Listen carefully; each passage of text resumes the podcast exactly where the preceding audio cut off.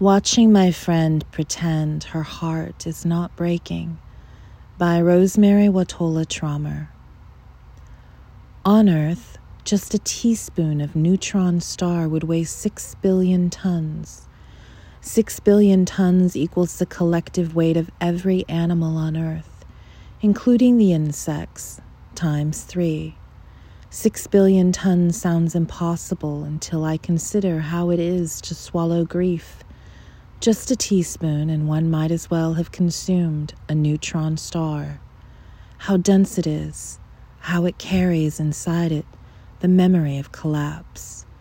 How difficult it is to move then, how impossible to believe that anything could lift that weight.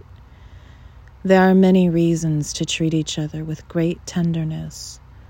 One is the sheer miracle that we are here together on a planet surrounded by dying stars. One is that we cannot see what anyone else has swallowed.